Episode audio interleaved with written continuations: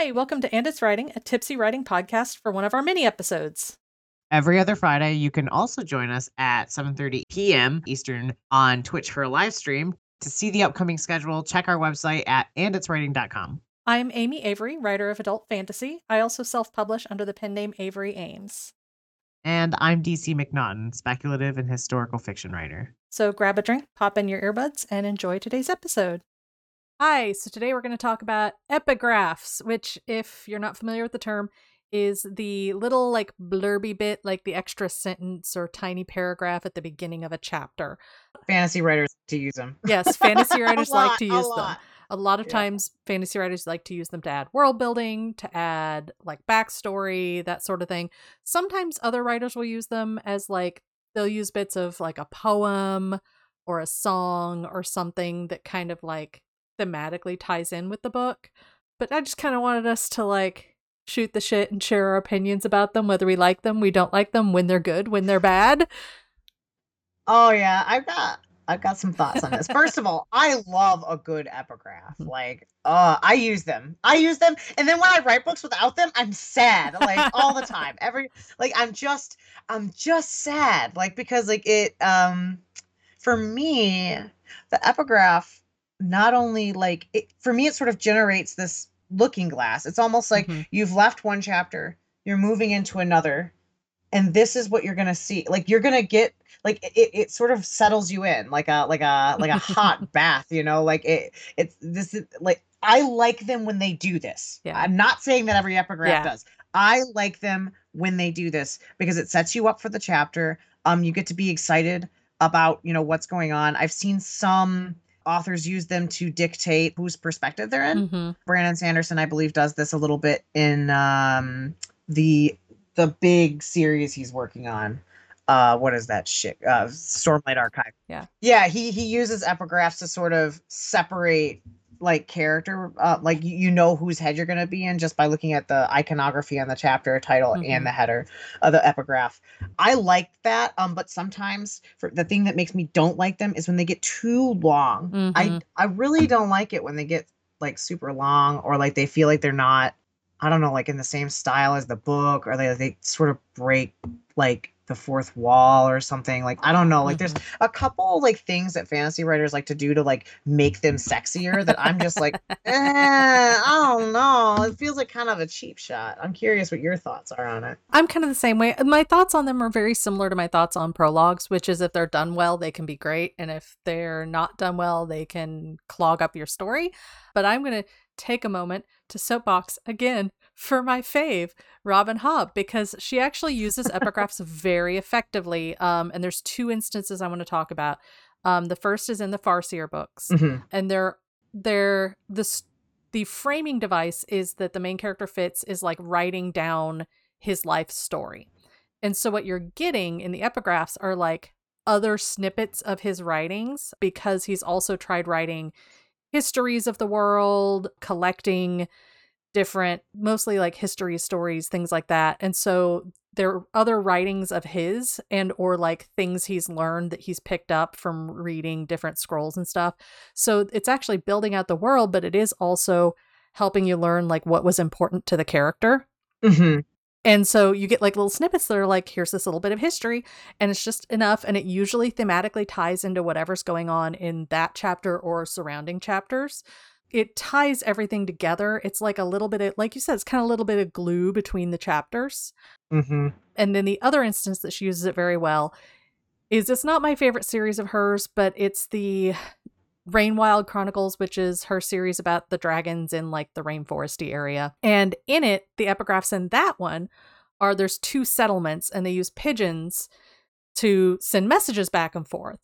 And what it is is it's the two pigeon keepers sending their messages of news back and forth. So you're getting like the world, like what's going on in the outside Mm. world, which ties into the whole overall series. But you're also learning kind of like they're leaving like the the the official message and then like a little ps to each other and they're kind of snarking at each other and throughout the story you like watch them kind of falling in love through this through the little notes That's cool. and they're not characters in the story they only exist in the epigraphs Oh, that's really cool. I love that. so it's just kind of adding like world depth but also not in a way that feels like you're Yeah. leaving the story. That's when it Yeah. bothers me, is when it's like, okay, we're going to leave the main, we, we did something really interesting with your characters in the story. By the way, we're going to leave the story for a while, which I mean, it's only a few Mhm. sentences, but it jars you out of it and then comes back. And that's when it bothers me. Yeah, that's see, Robin Hobb was a lesson in patience for me because um it was the first time that I had read an epigraph that was longer than, hmm you know, a paragraph. Like there are some of those epigraphs that last pages. Um Uh-huh. and and I, I they are written a little differently than the rest of the book and like my brain really struggled to get through the voice difference and seeing what felt like at the time too much of the iceberg. And for me, and, and this is probably because of ADHD or something else. Um, there was something about it that at first for me was very confusing. I remember having to like go back and read the epigraphs after I wasn't reading the chapters because I was really enjoying the book. And sometimes something would be happening and there would be this two page epigraph and i was like oh wow i like literally can't mentally wrap my head around this um but they're very good Mhm. you know so like if you have the same issue as me i would suggest doing what i did which was trying to enjoy robin hobb reading the chapters and then like maybe going back like when you're in the mood and just reading those because they did have a lot of information and i feel like like readers have their way of doing things Mhm. everyone. So like I think that's okay with some people. Some people really love that lore shit, especially fantasy readers. Mhm. And uh it's important that it's there, you know? What's funny is this brings up a related note that I'm just going to like throw in here. It wasn't in our like concept for this. But the other thing that's related to epigraphs that I cannot stand, and it's a personal thing, are footnotes. oh yeah, you don't like footnotes? I do not like footnotes because they tell you to stop in the middle of a sentence and leave Yeah. and come back and it's usually the lore stuff, but it's it's not Mhm. always like lore that's actually important and it's often things that I'm like you could have woven this into the actual story, you were just too lazy to do it. I feel like footnotes are very 20th century. yeah. There's yeah. there's one author, and I'm going to call him out because I don't like him as a human being. Jay Kristoff in the Nevernight series. Um, it's Nevernight, Godsgrave, and Darkdawn, but they may not be in that order. I don't remember which one the last one is. He uses footnotes excessively, and he uses them to like give the narrator a voice, but also like info dump like crazy. And I'm just like, these are info dumps that could have been in the backstory or like woven into the story. And in the last book, he kind of used them to like talk back to people who'd criticized his previous books in a weird meta way. And I'm just like, this feels real, try hard. so if you're gonna do footnotes, you need to have a reason. I've heard that Babel by R.F. Kuang actually uses them very effectively. I have not read it yet. Yep, I've heard the same thing. hmm But that book is also about academia. Mm-hmm. It's about a character who's studying at a college in a very academic setting. And so that kind of feels like it fits Yeah. more than it would in a book that's like just a like fun fantasy about assassins. Yeah, and it's it's funny too because Babel is, from what I've heard, an insanely good book. Um, and it's not like the, the author put less like it- it's not like it was a cheat, you know, like it's not like the author put them Mhm. in to cheat. And the same thing happens with uh Jonathan and Mr. Norrell. Uh the Jonathan Mm. Strange and Mr. Norrell by um oh what's her name? Poor sweet baby. Susanna Clarke. Susanna Clarke. She's amazing. I forgot that had footnotes. Yeah, um, and I feel like they're used very cleverly. I feel like if you're going to use them, you have to be doing it to be really extra for some reason. Like instead of just them being there to explain things that your reader might know, like you're mm-hmm. actually trying to be extra. I will say there is there is one book where I did like the footnotes that I I do remember that I have read, and it's The Princess Bride.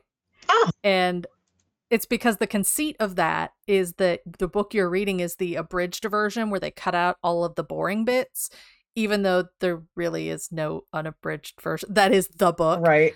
But that's like they're pretending that it's the abridged version. And so the footnotes are the like author's note of like, this is what I removed here. Like three chapters about somebody talking about, you know, the architecture of buttresses. And so it's kind of like adding to that fun fantasy voice. Mm. of like the narrator telling you this story, like the narrator being a character. Right. Okay. Yeah, I can see that working. I can see that working.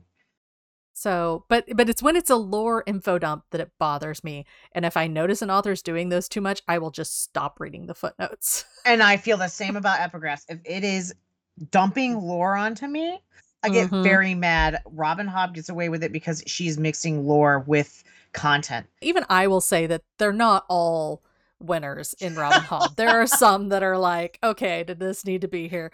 But I give it a pass because overall I love the series. Also, yeah, it, it, I feel like she, I feel like she does it a lot for the readers too, because I feel like some people are just super into that shit, and I feel like that Mhm. series in particular, it's got a lot of the fans that want that want it. In which Mhm. case, give it to them. I used epigraphs once to in my first the uh, epic the first epic fantasy I wrote. I used them as a means of showing the reader the inside of a book. That's very important Mhm. in this in in in in the piece of writing itself so there is a book that's basically a character of its own and because i didn't want to do that thing where you know like you'll page break and then put like a song or like a a verse from something in it or like a paragraph from a book in italics because i didn't want to break the flow of things and i did do that in the chapters but i also wanted the readers to have information from the book right there if it has a reason if it has a reason i say do it if if the book is going to be okay without it i don't know i would say leave them out I think this is actually an interesting challenge because there are readers who are just no matter what going to skip epigraphs, gonna skip footnotes. Mhm. So you want them to be important to the story, but also don't put anything in there that's so important that somebody who skips it is going to like miss like a major plot point, right if that makes sense. So that's very hard to do. Good luck. yeah yeah i really like using them to drop things in for the people who are really watching closely Mhm. like the things in the background that not everyone's going to notice to let the people who are going to figure it out early use their brain to figure it out early. Because i think it's really Mhm. fun for those kind of people to read an epigraph and be like wait is that is that like addressing this thing that was just shown on like three pages ago? And i'm like i noticed it. Like now i now i can see it. It kind of leaves like this fun little treat for them to carry around with them in their pocket through like the entire book and i really like that. Barely anyone does it right if if you know a Yeah. book that does this very well please fucking email us because i want to read it because i love it when epigraphs do that and i just cannot find enough of them that do it well outside of Brandon Sanderson. He he uses it pretty well.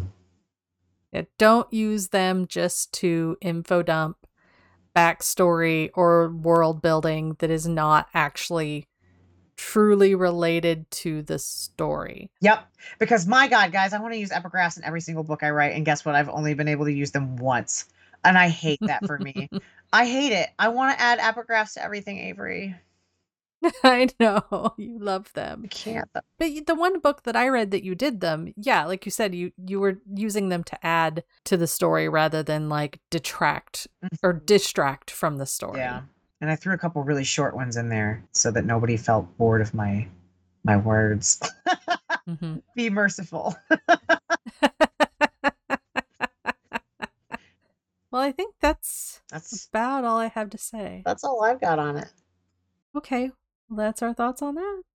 Bye. Thank you so much for joining us. Every other Friday, you can also join us at 7:30 p.m. Eastern on Twitch for a live stream. To see the upcoming schedule, check out our website at anditswriting.com. And a reminder that if you heard anything in the episode that interested you, please check out the show notes for links and information.